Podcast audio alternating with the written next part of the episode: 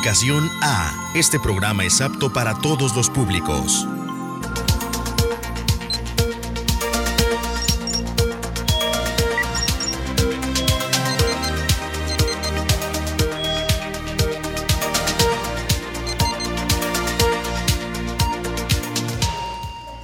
Hola, ¿qué tal? Muy buenas tardes. A usted bienvenido, bienvenida a esta segunda edición de las noticias en este lunes, lunes 25 de enero del 2021. La invitación que le extiendo cada tarde, seguramente usted ya la conoce, recuerda y espera. Y bueno, espera que se quede conmigo durante estos próximos 60 minutos de información, de noticias que rápidamente, bueno, se nos van como agua. Así que, bueno, lo invito a ponerse cómodo, obviamente degustar sus sagrados alimentos. Ya es la hora, si usted puede hacerlo pues buen provecho, dichoso usted. Y bueno, también para que se comunique con nosotros, es importante saber qué es lo que está pasando del otro lado de la pantalla. Nosotros nos debemos a ustedes. Eso recuérdelo muy bien. Así que lo invitamos a hacer suyo este espacio. Es suyo. Comuníquese al Facebook en las noticias TVP Obregón, nuestra fanpage. Y también a través de nuestra línea de WhatsApp 6442-042120. Disponible para sus comentarios, sugerencias de lo que le gustaría ver en este espacio y también sus denuncias públicas. Sus fotografías, sus videos pues, son muy útiles y aquí se lo presentaremos. Así que, bueno, desde ya estamos esperando esas comunicaciones para que en el transcurso de este espacio informativo poder presentarlo. Y bueno, ¿qué le parece si nos vamos rápidamente con la información y noticias que están relacionadas con el COVID-19. Y bueno, aquí en el municipio de Cajeme aún están en análisis las estrategias de la Secretaría de Salud Estatal para el municipio de Cajeme. La información aquí la tiene nuestro compañero Joaquín Galás. Este martes se reunirá de nueva cuenta el Gabinete COVID y el Comité Local de Seguridad en Salud del municipio de Cajeme para analizar las estrategias y protocolos a seguir luego de que el municipio cayera en código rojo y la alerta máxima de contagio que emite la Secretaría de Salud Estatal informó el presidente municipal Sergio Pablo Mariscal a través de un comunicado. En esta reunión se habrán de revisar las estrategias que recomienda la Secretaría, que van desde la disminución de aforo en el transporte público a un 25%, al paro de actividades a partir de las 20 horas y hasta las 6 de la mañana, así como operativos para disminuir el aforo vehicular y peatonal en la ciudad Mientras tanto, el municipio anunció que redoblará los esfuerzos para el cumplimiento de los protocolos de empresas y áreas de acceso público. También recalcó que se tomarán las decisiones con base a la autonomía municipal y a las estrategias de reactivación económica. En la última actualización se dio a conocer que en Cajeme hubo 24 defunciones por COVID-19 y 103 casos nuevos que se presentaron al día 24 de enero. Con imágenes edición de Jesús Gastelum, para las noticias, Joaquín Galás. Bueno, pues ahí lo tiene, información del ayuntamiento. Previamente, esta mañana temprano, en la tradicional rueda de prensa de los comerciantes, Jesús Nares Félix, presidente precisamente de este gremio, solicitó el poderse reunir luego de que estas reuniones habían quedado suspendidas durante el presente mes de enero. La intención, dijo, es coadyuvar como sectores también en la toma de decisiones en la localidad pues hemos estado trabajando o estuvimos trabajando durante mucho tiempo fuertemente con este comité, logramos establecer reglas para poder trabajar. En la tradicional rueda de prensa de la Canaco, el presidente Jesús Nares Félix informó que el anuncio hecho por el gobierno del estado del Código Rojo en el municipio de Cajeme ha generado mucha confusión y resaltó que el estado de Sonora sigue en semáforo naranja. El líder empresarial recordó que es necesario el poder sesionar en el municipio y aportar en la situación del problema como sucedía en el pasado. Nares Félix refirió que en lo que va del mes de enero no se ha sesionado y lo que se debe fortalecer son las revisiones de las reuniones en casa que la misma población ha reportado y que ha incrementado el número de hospitalizaciones, por lo que urgió el poder sesionar a la brevedad. Siempre hemos buscado priorizar la salud, siempre hemos buscado priorizar que se cuide, tratando de contener el aspecto económico para que no sea más afectado. Eh, no creo, después de todo este tiempo que no hayamos aprendido las empresas y el comercio formalmente establecido, a tener controles y restricciones como tales. Hemos vivido con ellas, la hemos sentido, le hemos invertido incluso a este tema y creo que aquí la gran oportunidad es qué va a pasar con lo demás, con la gente, con lo social, con la comunidad, con el transporte público, con la vía pública, con los eventos eh, particulares todo esto, porque eso también necesita un control. Pues. Con edición de Manuel Bracamontes informó para Noticias TVP, María Celeste Rivera. Bueno, así las cosas. También el tema de la ley seca o la suspensión de venta de alcohol también se puso sobre la mesa y señaló que esta es una decisión pues, que se deberá tomar dentro del comité donde participen los diferentes sectores. Así que, bueno, no hay una postura todavía tal cual de la Canaco respecto a esta, a esta propuesta de ley seca, dejar de vender alcohol precisamente para inhibir de alguna manera las reuniones sociales. Esto dijo, pues se va a retomar una vez que se pueda analizar dentro del comité donde participen pues todos los sectores involucrados. Y mire, también en otro orden de ideas, le comento que en VICAM los números de contagiados han aumentado lamentablemente, algo que hay que señalarlo, ¿eh? se preveía. Se preveía esto tras el baile masivo realizado a principios de mes, de acuerdo a lo dicho por Mario Luna Romero. Por el momento se tiene conocimiento de aproximadamente 200 nuevos casos y de por lo menos 7 muertes a consecuencia de esta enfermedad posteriores al baile. Luna indicó que este evento se llevó a cabo sin autorización del gobierno tradicional de Vicam y sin la autorización para la venta de alcohol por parte de la autoridad municipal de Guaymas. Por ello dijo, pues es que se cancelaron otros eventos similares que estaban programados para la comunidad de Potam. Textualmente dijo, pues hay más de 200 contagiados, 7 defunciones solo en la jurisdicción de Vicam, de los bailes para acá, por lo que estamos haciendo llamados a través de nuestros perfiles de redes sociales para que no asistan y no enriquezcan a gente sin escrúpulos. Hay una tregua con las autoridades tradicionales de no otorgar permisos para bailes, tal parece que fueron omitidos por la autorización, para la autorización de estos eventos. Por el momento, se desconoce quiénes fueron los realizadores de este baile, sin embargo, fuentes allegadas señalan que se tomó un comité, se formó un comité para la realización donde hubo un inversionista del mismo pueblo, ya dependerá de las autoridades, pues obviamente dar con este misterioso personaje. Y bueno, también le comento que el director general de Loma Paz, Roberto Gamboa, confirmó que en lo que va del mes de enero se han registrado 17 casos de COVID-19 en las instalaciones del personal técnico, esto en la calle 5 de febrero, entre, entre calles Allende y Nainari, aunque la denuncia inicial señalaba que solo al personal mayor de 60 años y con alguna comorbilidad crónica, alguna enfermedad crónica fue enviado a casa. El director destacó que a raíz de los 17 casos de COVID-19 se determinó iniciar con una serie de cambios en la que los trabajadores tendrán roles y con ello pues buscan mantener una sana distancia. Son parte de las medidas que están implementando a fin de proteger también a los empleados de la paramunicipal. Por el momento se cree que el brote de COVID obedece a una situación externa a la misma dependencia, ya que se asegura que se han tomado todas las medidas pertinentes sanidad e higiene emitidas por la autoridad de salud. Por el momento solo en esa área de Loma Paz, la que, sea, la que se mantiene en extrema vigilancia, ya que se ha informado de contagios en otras durante este mes. Escuchemos parte de lo que comentó Roberto Gamboa, director de la Paramunicipal. Hemos estado eh, desde, bueno, no lo hemos dejado hacer y últimamente, ah, como hemos visto que han aumentado los contagios en la ciudad, nos ha preocupado y, hemos aumentado estas medidas de con mayor frecuencia estar sanitizando las instalaciones. ¿eh? ¿Podría ser un factor eh, externo entonces? Eh, yo, yo creo que es un factor externo. De alguna manera, ah, ya ves que en estos últimos días han aumentado tremendamente los contagios y sobre todo las defunciones. Pues eso eso de una u otra manera pues se extiende hacia nosotros, ¿no? O sea, eh, no estamos exentos de, de, lo que está pasando con la ciudad. Bueno, pues ahí escuchamos, parte de las estrategias es no tener a los empleados obviamente reunidos en un solo lugar, el realizar roles por si existe algún tipo de eh, pues brote, pues obviamente no se contagien todos y bueno, es parte de lo que están haciendo ahí en Humapaz para evitar, evitar que esta enfermedad pues vuelva a llegar a sus instalaciones. Así que bueno, parte de estas también se están replicando en otras dependencias. Por lo pronto, aquí le presento el mapa COVID cómo nos encontramos hasta la última actualización que fue ayer, ayer domingo, 1.763.219 casos en nuestro país, en la República Mexicana, fallecimientos 149.614 desde el inicio de la pandemia en marzo del 2020. La cifra amable 1.320.448. Y bueno, negativos, otro de los casos que otro de los datos que también nos aportan durante estas actualizaciones es que han salido negativos 2.238.405 en este mapa COVID, en donde Sonora, Sinaloa, las bajas continúan en semáforo naranja. Campeche sigue siendo el único estado a nivel nacional en verde.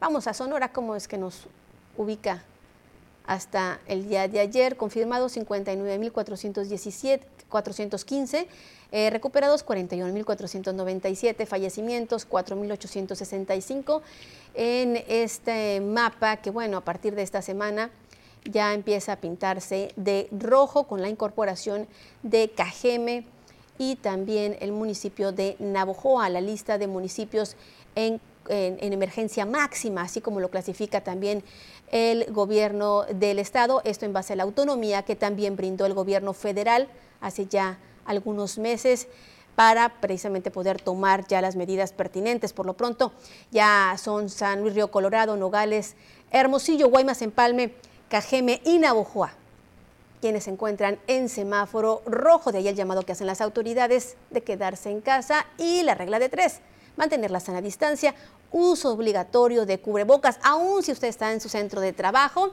y también lavarse frecuentemente las manos o usar en su defecto gel antibacterial. Eso ya lo deberíamos traer todos bien memorizado para evitar ser una estadística más del COVID-19. Le tengo más después de esto.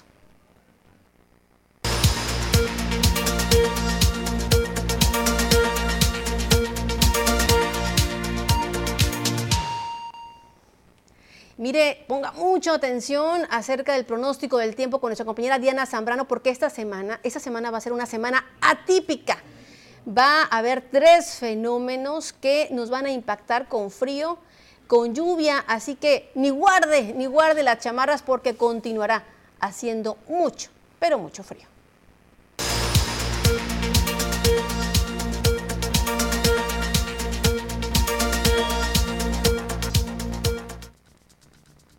Hola, ¿qué tal y buenas tardes? Bienvenidos aquí al reporte meteorológico.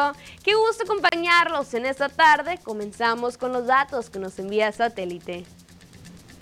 Les cuento que el día de hoy tenemos al Frente Frío número 31, el cual se estará extendiendo sobre el noreste de la República Mexicana, provocando rachas de viento entre 60 hasta 70 kilómetros por hora sobre dicha región. Por otra parte, también tenemos la llegada del Frente Frío número 32, el cual estará ingresando sobre el noroeste de la República Mexicana. Nos vamos a conocer las temperaturas actuales en algunos puntos importantes del país.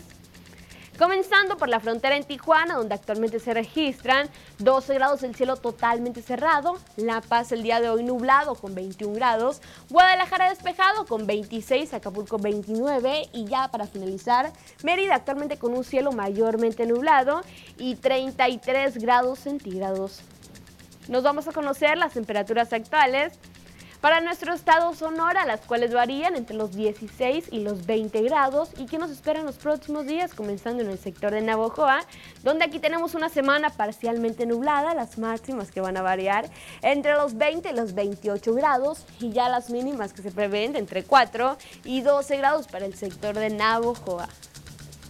En Ciudad Obregón, actualmente con un cielo parcialmente despejado, para el día de mañana cambia la condición de cielo con un cielo parcialmente nublado.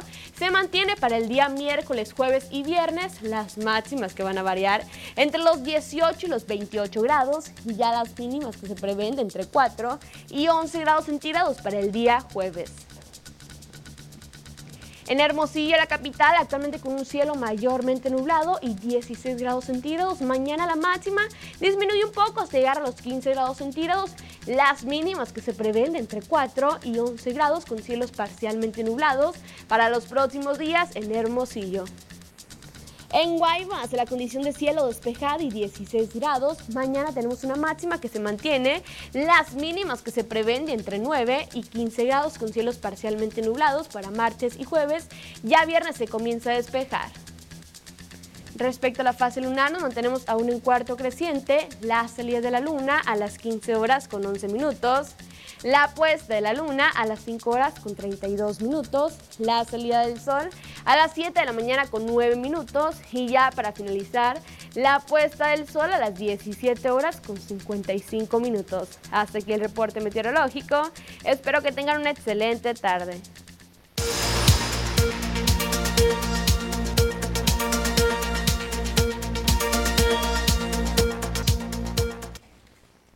Bueno, pues ahí lo tiene, extremar todas las medidas para evitar pues verse afectado nada más con COVID, ¿eh? con cualquier infección respiratoria aguda que están a la orden del día y que lamentablemente muchos de los síntomas son muy parecidos también con el COVID-19, así que hay que evitar ingerir este, bebidas frías, salir a la intemperie, sobre todo si usted acaba de bañarse, no lo haga ni por las mañanas ni por las noches, hay que quedarse resguardaditos y hay que buscar actividades que se puedan disfrutar en casa sin salir. Hay muchas, hay muchas, hay que disfrutar este mientras esté uno en casa.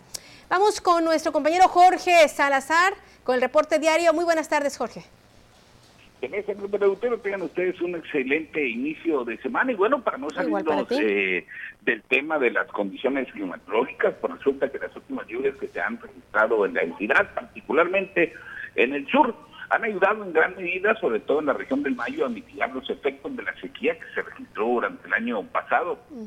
Así lo dio a conocer Ernesto Rodríguez Limón, quien señaló que las aportaciones de agua de lluvia que cayeron durante varios días fueron positivas y muy bien recibidas por los agricultores de toda aquella región del sur de Sonora. El gerente general del Distrito de Río del Río Mayo explicó que la suma de todos los eh, registros que se tiene de las lluvias que se registraron en la región durante los últimos días allá en el Valle del Mayo es de aproximadamente acumulados de 12 milímetros en promedio y dicha cantidad dice pues es de gran aportación para la evolución de los cultivos.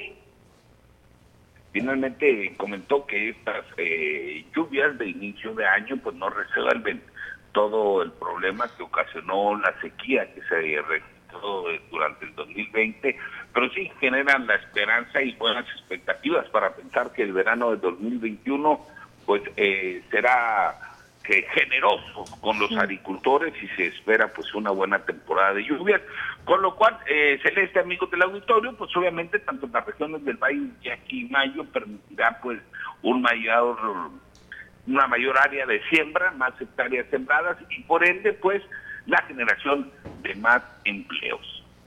Pues mira, ojalá, ¿no? Ojalá que las expectativas que se tienen se cumplan. Digo, así estábamos el año pasado a principios, más o menos en estas mismas fechas, y ve que, híjole, año tan seco fue el que eh, estuvimos atravesando. Así que bueno, ahora sí que a esperar, obviamente, que la madre naturaleza nos beneficie y aportar, ¿no? También desde nuestra trinchera, con cuidar los árboles, que bastante beneficios producen también para la lluvia, evitar la deforestación, evitar este, cada vez pues avanzar hacia esos campos naturales y, y derribar los árboles precisamente en aras del desarrollo. Yo creo que hemos de alguna manera invertido el equilibrio Así que hay que voltear también con lo que estamos haciendo mal como ciudadanos, como seres humanos, para poder revertir esta tendencia que parece, parece que tampoco tiene fin, es decir, que vamos a un precipicio con esta situación, así que depende de todos, no hay que quejarnos tanto y hay que poner también de nuestra parte en lo que podamos,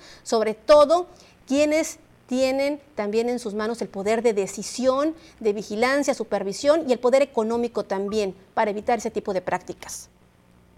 Sí, efectivamente hay que aprovechar, cuidar eh, sobre todo esta actividad celeste. Eh, también eh, decirte que pues que tienen grandes expectativas respecto a al 2021 en todos los sectores, no solamente en los primarios, no, sino en los sectores comerciales, debido pues a que el 2020 ha sido prácticamente catastrófico para para todos los sectores. Le dábamos información también hace un par de días cómo las sequías golpearon fuertemente también al sector ganadero, de acuerdo a los números nacionales de ganadera del sur de Sonora, donde tuvieron que malbaratar los, los atos, ¿no? Los, sí, tremendo. Sí, de hecho, eh, de alguna manera se quedaron también esperando con la declaratoria de emergencia, ¿no? Por sequía también de las autoridades federales. Eh, realmente fue una situación crítica, pero insisto, hay que ver qué estamos haciendo mal también como personas, como seres humanos, lo que está en nuestra parte, pues. Porque no nada más se trata de quejarnos y quejarnos que la madre naturaleza, todos tenemos algo que aportar en esto. Y obviamente también la exigencia de las autoridades que cumplan con su trabajo. Yo creo que depende de todos y todos podemos incidir de manera positiva en el medio ambiente que muchas veces decimos, es que la madre naturaleza, no, la madre naturaleza también responde a las acciones de nosotros como seres humanos, así que hay que estar también en la misma tesitura. Muchísimas gracias como siempre, Jorge. Celeste, gracias a ti, gracias a nuestros amigos del auditorio. Tengan ustedes muy buen provecho y hasta la próxima. Hasta la próxima también para ti. Nuestro compañero Jorge Salazar, del otro lado de la línea, como cada tarde. Regresamos con más después de esto.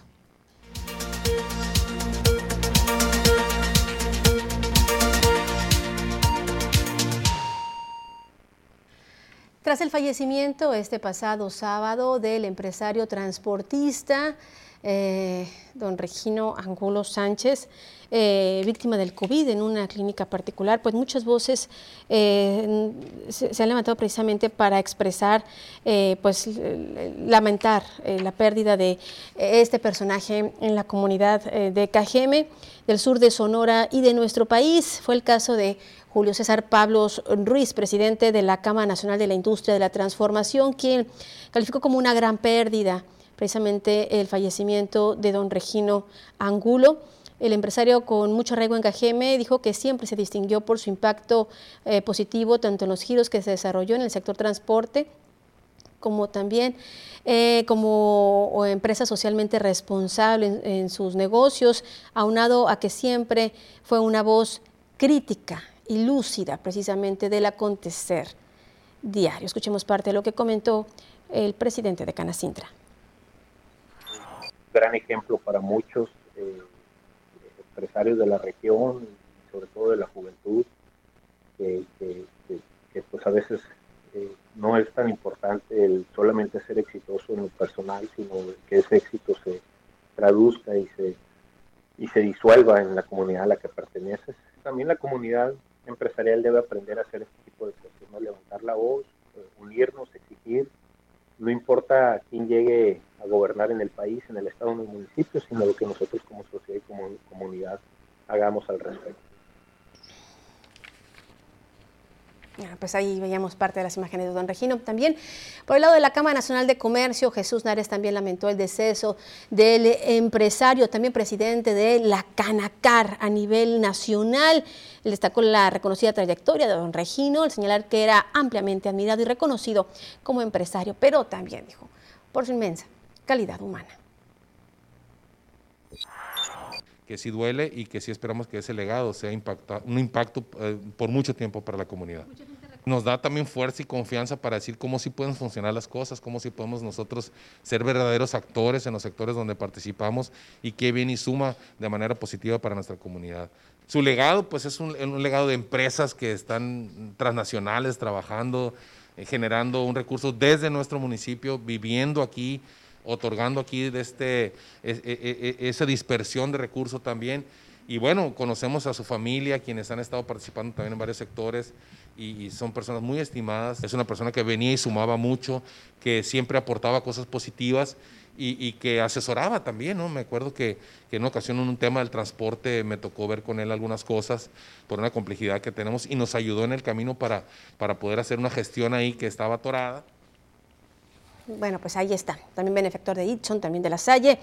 Y bueno, también aquí en TVP lamentamos profundamente también el deceso de don Regino Angulo Sánchez, eh, también uno de los precursores del movimiento por el libre tránsito, que hasta sus últimos días estuvo pugnando por el derecho de los sonorenses a transitar libremente por las carreteras de Sonora. Crítico, una fuente que siempre realmente fue muy generosa en el sentido de la información. No tenía pelos en la boca don Regino Angulo, decía las cosas como son. Y ahora sí, que contra todos. ¿eh? Así que la verdad es que lamentamos mucho el deceso de don Regino, nuestro más sentido pésame, en serio, para toda su familia. Y bueno, antes, antes de ir a la pausa, le queremos recordar, le queremos recordar también aquí en TVP que tenemos nuestra campaña Regalo de Amor, dirigido a todas las abuelitas y los abuelitos también, de la Casa Hogar Mamá Estefana en San Ignacio Río Muerto. Eh, abuelitos y abuelitas que por diferentes circunstancias eh, llegaron a este lugar. Hay que señalar, la mayoría son del municipio de Cajeme, eh, han sido cobijados precisamente en este espacio. Lo invitamos a que usted pueda integrarse a esta campaña. La segunda edición puede venir aquí a TVP, sacar de una tómbola un sobre, todo está sanitizado. Y eh, escoger uno de los sobres con el deseo de eh, los abuelitos que habitan en este lugar. Son cosas sencillas, algunas una pijama, un gorro, son cuestiones que la verdad, la verdad no cuestan mucho. Así que ojalá que usted pueda donar. Eh, si usted también quiere convertirse en un donador altruista, tal vez tiene alguna frutería, algún negocio de huevos, algún negocio de semillas, bueno, también requieren de alimento, pues ha escaseado mucho con esta pandemia los donativos. Lo principal es la alimentación. Son 25 abuelitos. Ojalá que usted pueda eh, sumarse a esta campaña de TVP, regalo de amor. Juntos lo haremos posible. Yo sé que sí. Regresamos con más después de esto.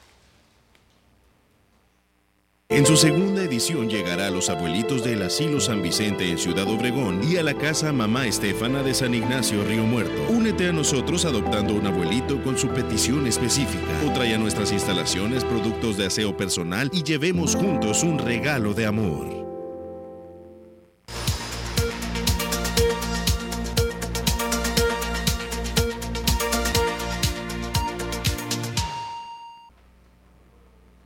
Ya estamos de regreso y bueno, le comento, eh, seguramente usted lo sabe, ya el presidente Andrés Manuel López Obrador dio a conocer ayer a través de sus redes sociales que había salido positivo al COVID-19. Señalaba que su salud estaba bien, que se sentía bien, solo síntomas leves y bueno, eh, esta fue la información, la cual aquí se la presentamos. El presidente mexicano Andrés Manuel López Obrador anunció a través de Twitter que contrajo la COVID-19 indicó que pese a tener síntomas leves de la enfermedad, se encuentra bajo tratamiento médico. El dirigente subrayó que es optimista sobre la evolución de su salud. A su vez explicó que durante los próximos días, la secretaria de Gobernación, Olga Sánchez Cordero, será quien rinda las habituales conferencias de prensa matutinas. No obstante, señaló que seguirá pendiente de los asuntos públicos desde el Palacio Nacional. Dentro de estas tareas, indicó que atenderá este lunes la llamada prevista con el presidente ruso Vladimir Putin para hablar sobre el tema del suministro de la vacuna rusa contra el coronavirus.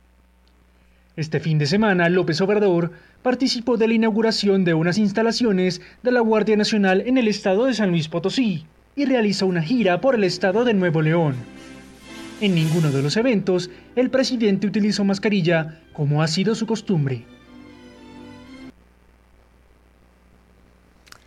Pues ahí lo tiene. Por lo pronto, Olga Sánchez Cordero es quien estará precisamente dirigiendo las mañaneras. No se suspenden las mañaneras eh, durante el tiempo que dure precisamente la convalecencia del primer mandatario en nuestro país. Estamos hablando durante las mañaneras. Seguirá Olga Sánchez Cordero y quien también, por cierto, eh, va a empezar a implementar mañaneras es el presidente Joe Biden allá en Estados Unidos. Señala que esto es parte de la transparencia que se va a dar también ahí en la Casa Blanca, en Estados Unidos. Y bueno, le comento también volviendo al tema del presidente Andrés Manuel López Obrador, fíjese usted que acuerda con el presidente ruso Vladimir Putin la llegada a México de la vacuna Sputnik 5. El presidente López Obrador eh, habló hoy por teléfono con su homólogo ruso para asegurar la llegada de la vacuna Sputnik 5 a la brevedad, así lo informó Marcelo Ebrard, el canciller mexicano. Eh, señaló textualmente que concluyó la llamada telefónica del presidente con Vladimir Putin. Eh, dice que fue una cordial y exitosa llamada. Así lo dijo, hizo saber a través de redes sociales. Detalló que gracias a esa llamada, el subsecretario de Salud, Hugo López Gatel, estratega del gobierno contra el coronavirus, podrá avanzar con respaldo del gobierno ruso para asegurar el arribo de la vacuna a la brevedad López Obrador tuvo la llamada con Putin, la primera desde que asumió la presidencia de México en el 2018, a pesar de haber dado positivo a la prueba del coronavirus eh, ayer domingo. El gobierno mexicano aún no ha dado más detalles sobre la fecha ni la cantidad de dosis de la vacuna rusa que debería llegar al país. Pero bueno, esta ya fue un, eh, es un hecho ya tras esta llamada hecha entre los dos mandatarios. Y bueno, ya con el anuncio de, de, la enfermedad de COVID-19 del presidente de México, eh, pues ha generado opiniones diversas entre los usuarios de las redes sociales, tanto a favor como en contra. Las opiniones de los usuarios de la red social eh, eran diversas, por ejemplo, las de Twitter, desde quienes le deseaban una pronta recuperación hasta quienes sugerían que el anuncio se trataba de una estrategia. Sin embargo, sin embargo, como ya es costumbre, también se hicieron presentes los tradicionales memes en diversas imágenes. Se leen felicitaciones a Andrés Manuel López Obrador por su primer resultado positivo, es parte de ellos. Eh, otro es, se me cae la popularidad, ahora inventó que me dio COVID y me vuelvo a mártir, lo que señalan algunas de las redes. Eh, las estampitas eran chinas, por eso me contagié. Y una más en la que López Gatel afirmaba que López Obrador tenía fuerza moral y no de contagio.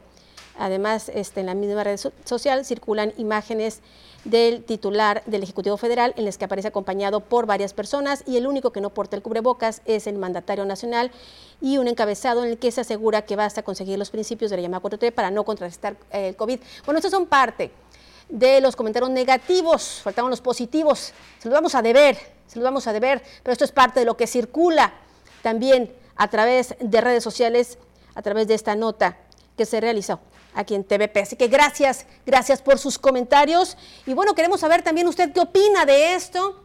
Queremos saber si está a favor o no de esta situación. La última opinión que vale es la suya.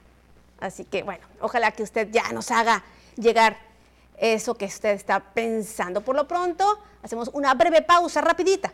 Regresamos con más.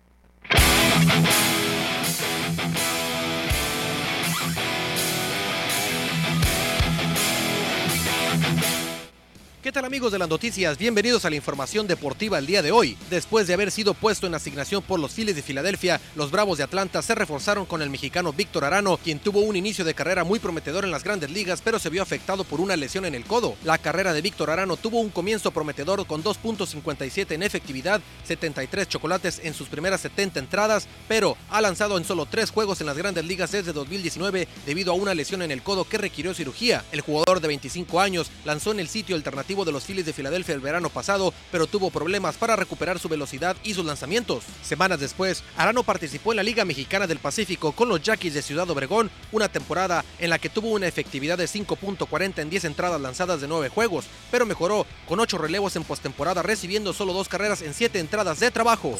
La máquina de Cruz Azul buscará evitar su peor inicio de torneo cuando se mida a los Tuzos del Pachuca en la continuación de la jornada 3 del Guardianes 2021.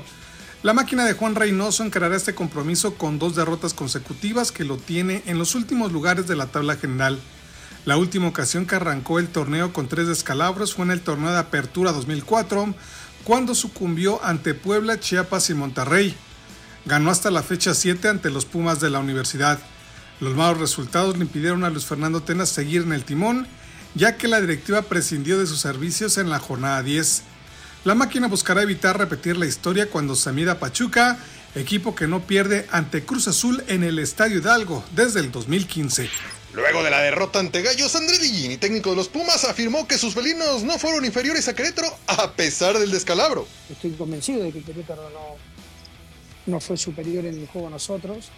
Nosotros tratamos de, llevarlo por delante al rival, eh, futbolísticamente hablando, eh, con esfuerzos quizás individuales que no, que no ganamos esos duelos por fuera y eso, en eso perdíamos las terminaciones en la, en la zona final, lo que decís, y la generación del juego. ¿Cómo revertirla? Trabajando, buscando hacer situaciones específicas en la semana y que correcto lo que hace. Del otro lado, Héctor Altamirano, timonel de Gallos, presumió que su equipo demostró que pueden ser competitivos y medirse el rival que sea.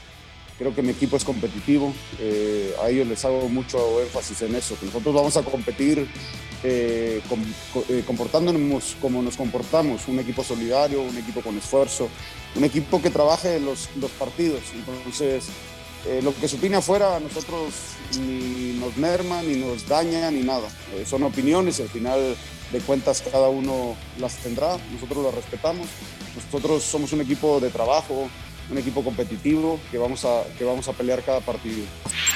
El tackle izquierdo Eric Fisher no jugará con el equipo de los jefes de Kansas City el Super Bowl número 55 contra el equipo de los Bucaneros de Tampa Bay luego de que se rompió el tendón de Aquiles el domingo durante el partido de campeonato de la conferencia americana. Los jefes cambiaron al tackle derecho Mike Reimers el puesto de Eric Fisher luego de que salió del partido de los Bills de Buffalo y es el probable titular en la posición de tackle izquierdo contra los Bucaneros de Tampa que terminaron la temporada regular empatados en el cuarto lugar con 48 capturas. Eric Fisher inició 15 partidos con los jefes de Kansas City en la temporada regular y en ambos partidos de postemporada fue seleccionado en el Pro Bowl por segunda ocasión en su carrera. Los jefes de Kansas City enfrentarán a los Bucaneros de Tampa Bay el próximo domingo 7 de febrero en Tampa, en el choque donde se verán las caras Tom Brady ante Patrick Mahomes en lo que será sí o sí un duelo histórico, sea cual sea el ganador del encuentro. Con esto amigos llegamos al final de la información deportiva el día de hoy. Quédese con más información aquí, en las noticias.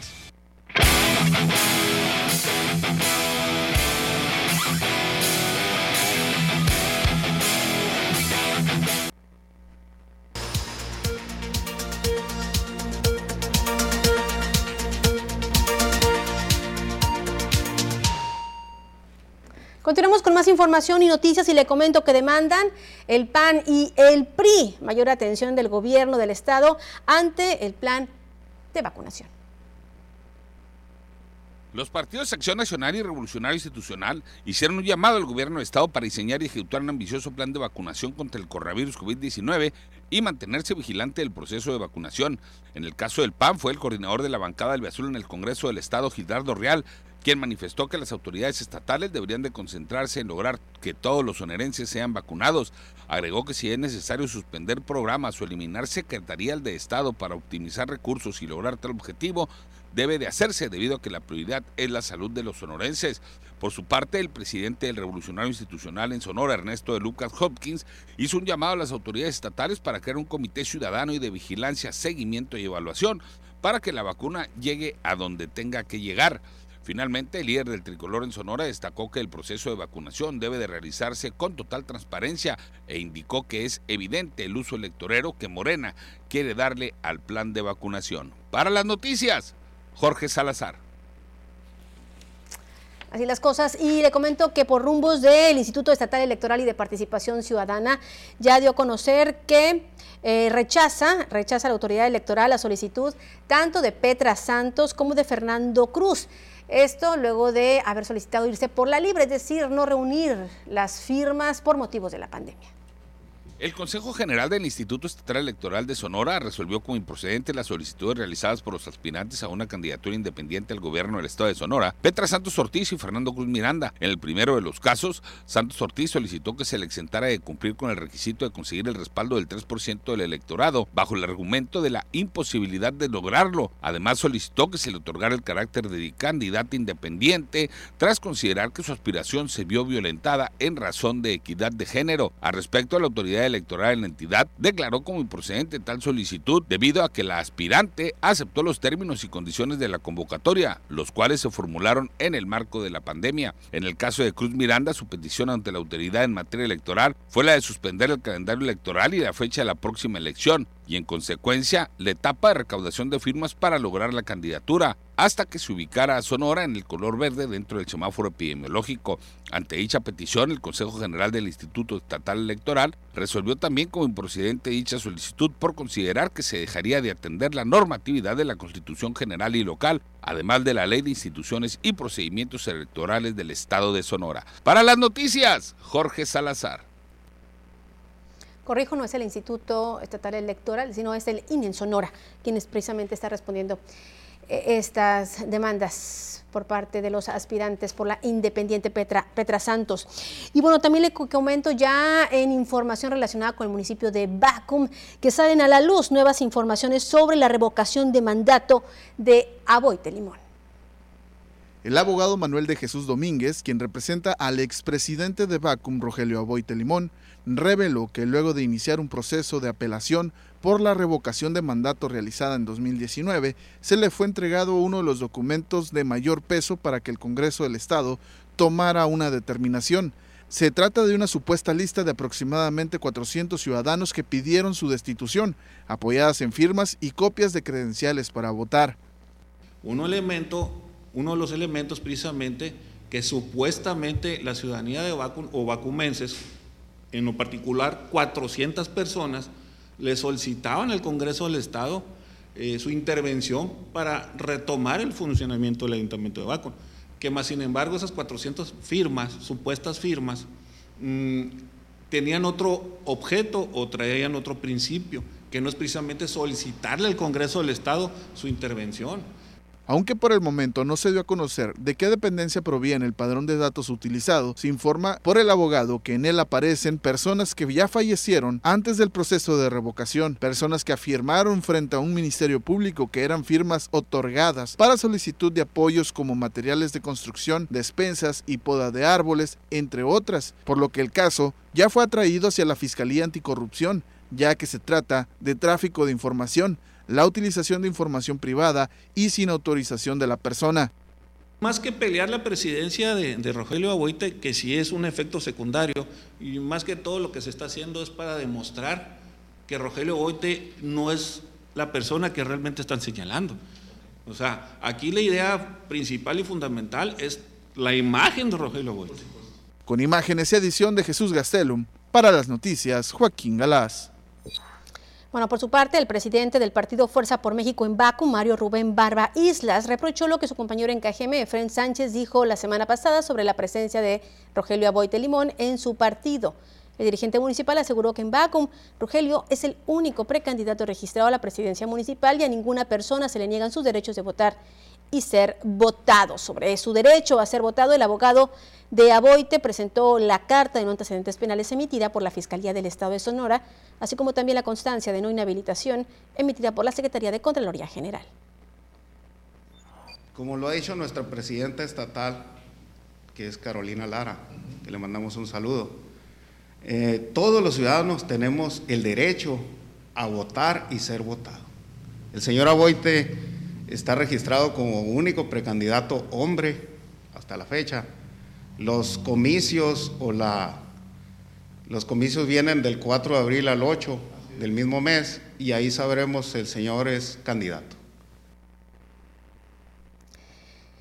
Y siguiendo con noticias de corte político, le comento que Omar Guillén Partida renunció a la Secretaría de Economía para buscar una diputación eh, federal. Eh, luego de renunciar a la subsecretaría de Impulso a la Comercialización, Omar Alberto Guillén Partida dio a conocer que ya se registró como aspirante a diputado por el sexto distrito electoral federal. Dijo que al igual que muchos ciudadanos en Cajeme, desea y espera que el municipio las cosas se hagan mejor y que la decisión de contender por una curul en la llamada Cámara Baja la tomó después de una charla con familiares y amigos que apoyan su proyecto. Así que bueno, ya anuncia precisamente que va a buscar un cargo en la Diputación Federal, en la Cámara Baja. Y ese fin de semana se llevó a cabo una búsqueda masiva de, de, desaparecidos. Participaron varios colectivos y eso fue parte de lo que se vivió. En apoyo a las rastreadoras de Ciudad Obregón, se realizó la búsqueda de desaparecidos en Quejeme, donde participaron colectivos de las buscadoras por la paz de Hermosillo, Guaymas y Guatabampo, así como las guerreras buscadoras de Empalme y Guaymas, labores en las que fueron acompañadas por la Guardia Nacional y la Sedena. El punto de encuentro fue la Fiscalía de Justicia. Los rastreos se concentraron el pasado sábado en la colonia Ejidal, atrás de la colonia Leandro Valle, en la comisaría de Esperanza, donde anteriormente dicho colectivo había localizado tres puntos positivos. Maribel Ruiz, integrante de las rastreadoras, comentó que en el tema de desaparecidos no ha habido tregua en este 2021. Creo que vamos eh, peor, peor desgraciadamente, sí. Previo a las labores, las mujeres oraron porque Dios le diera sabiduría para tener resultados positivos y traerlos de vuelta a sus hogares. Presente estuvo personal de la Comisión Estatal de Búsqueda, quien las apoyó con el traslado a bordo de tres vehículos. Ya en campo, las activistas recorrieron el amplio y espinoso terreno, realizaron excavaciones con las palas y varillas que portaban, y entre ellas comparten experiencias y conocimientos que han adquirido en capacitaciones y rastreos en otras partes de Sonora. Cecilia Delgado dijo que a lo largo de los rastreos han aprendido y echado por la borda creencias como por ejemplo que no hay cuerpos donde hay piedras o raíces de árboles. Y es que dijo cada terreno les enseña algo. Para que no se cansen tanto, chequen el terreno, busquen este, si se abre la tierra, las capas de la tierra. Muchas veces nosotros teníamos en el entendido de que íbamos a encontrar una capa de grasa. En este caso no encontramos capas de grasa más que en uno o dos cuerpos de 18 que encontramos. Entonces, ¿por qué? Por el terreno, por el terreno, dependiendo del terreno. Con edición de Manuel Bracamontes informó para las noticias TVP, María Celeste Rivera. Tremendas las historias que escuchamos durante esta esta larga jornada, duró dos días. Y bueno, nos preguntan, eh, bueno, hay charcos en la calle Bartolomé y Calzada Villanueva, en la colonia Campanario, dice ya tenemos cuatro días, ojalá que nos puedan apoyar. Bueno, esperemos que sí. También, ¿qué se sabe del horario de los negocios? Van a cerrar a las 8 de la noche. Bueno, se sabe que van a reunirse el comité y dependiendo de lo que esto emita, pues se van a, a dar a conocer ya lo que sucederá. Eh, también eh, dice, eh, buenas tardes, sí es cierto lo que dice el ciudadano presidente López Obrador de que contrajo el COVID. Solo me resta decir que como dirigente de un país es una irresponsabilidad el no, el no portar cubrebocas. Gracias por sus comentarios. Y bueno, también nos reportan el alumbrado público en la calle Quintana Roo, pasando el bordo prieto. Dice, antes de llegar al Estadio Nuevo, ya no prende desde hace tiempo. Estamos en penumbras. Gracias, son parte de sus mensajes. Casi 50 nos llegaban en esta ocasión. Muchísimas gracias por su confianza y bueno, mañana nos vemos en punto de las 2 de la tarde para seguir informando. Hasta entonces y por favor, cuídense mucho. Gracias.